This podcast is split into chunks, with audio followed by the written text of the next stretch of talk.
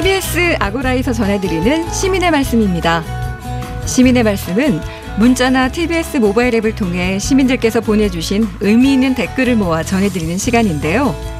이번 주 소개해드릴 프로그램은 TBS의 봄 개편과 함께 시작된 경제 시사 프로그램입니다. 코로나 이후 급격하게 경제 뉴스에 대한 시민들의 관심이 높아졌는데요. 이런 관심을 개편에 반영해 제작한 프로그램이 바로 경제발전소 박연미입니다. 이 평일 오전 9시부터 10시까지 방송되는 경제발전소 박연미입니다는 시민과 함께 공부하는 경제 공부방을 모토로 하고 있습니다. 어려운 경제 이야기를 보다 이해하기 쉽게 그러면서도 좀 더 깊이 있게 전달하려고 노력하고 있는데요. 코너별 자세한 내용도 한번 짚어보죠. 매일 방송되는 따져봅시다에서는 다양한 분야의 경제 전문가들이 출연해 경제 뉴스를 fact check하고요. 경제 현상의 배경 지식을 알기 쉽게 전해주는 눈높이 공부방. 또 고단한 서민의 삶을 다루는 민생경제 현장, 또 부동산 자산 관리 방법을 알아보는 의식주 연구실 등 알찬 코너로 경제 이야기를 다룹니다. 자, 그럼 3월 8일 첫 방송을 시작한 경제발전소 박연미입니다. 과연 시민들은 어떤 말씀을 해주셨을까요? 9194님, 박연미님 경제발전소 입성 축하드립니다. 목소리도 귀에 쏙쏙 들어오고 경제 지식도 풍부하시고 덕분에 경제 전반에 대해 알게 돼 좋습니다. 채널 고정합니다. 해주셨고요. 또 4534님. 경제를 그야말로 시민들의 눈높이에서 가르쳐 주시네요. 쉽게 다가오는 경제 상식들 너무 감사합니다.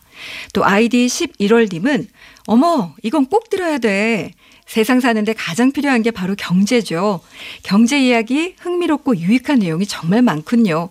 음악 방송도 좋지만 삶에 도움이 되는 방송이 더 필요한 시기가 요즘인 것 같습니다.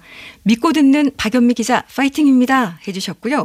또 나무 네그루님은 이 프로 듣다 보면 저절로 경제 상식이 쑥쑥 올라갈 것 같습니다. 저 부자 되면 한턱 쏠게요. 이렇게 말씀하신 분들 계셨습니다. 자, 이처럼 청취자들께서는 프로그램에 대한 많은 기대와 함께 앞으로 프로그램의 방향성에 대한 의견들도 제시해 주셨는데요.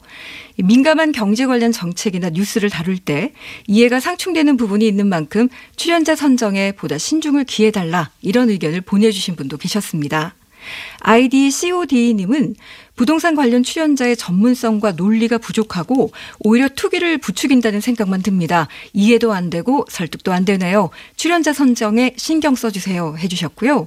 또 2268님, 경제 전반에 대해 자세한 설명 좋지만 방송이 좀 지루하게 느껴집니다. 내용도 좀 더 눈높이를 낮춰서 쉽게 설명해 주세요. 해주셨고요. 또 도율님, 하루 정도는 경제학 주요 용어도 풀어주시면 좋겠습니다. 이렇게 어려운 경제 용어들이 너무나 많습니다. 쉽고 재미있게 사례를 들어서 풀어주세요 해주셨습니다. 또 SAVE님은 진행자의 단어 선정이 귀에 거슬리는 게 종종 있습니다. 소상공인들의 아우성이라는 단어가 비아냥으로 들리는 건 왜일까요? 진행자의 소양을 좀 더 높이시면 좋겠습니다. 또 MINY님은 가끔 진행자의 비유나 설명이 내용과 동떨어집니다. 이 시간이 진행자 어록을 만드는 시간인가요? 불필요한 비유는 상갑시다 해주셨습니다. 또 2729님은 예리한 질문과 논리적인 설명을 위해서 진행자도 더 많은 지식을 쌓고 공부해야 될 것 같네요. 또 MUEL님, 일반적인 방송이 아닌 특별한 방송 기대합니다. 서민들이 경제를 배워가고 알아가며 잘 살 수 있도록 힘쓰는 방송이 되시길 바랍니다. 이렇게 다양한 의견 보내주셨습니다. 시민들의 소중한 의견들 깊이 새겨들으면서 더 좋은 프로그램을 만들어 가도록 하겠습니다. 앞으로도 시민의 말씀은 각 프로그램마다 시민들께서 보내주시는 소중한 의견들 모아 모아서 전해드리겠습니다. 많은 청취와 다양한 의견 보내주시기 바랍니다. 지금까지 시민의 말씀이었습니다.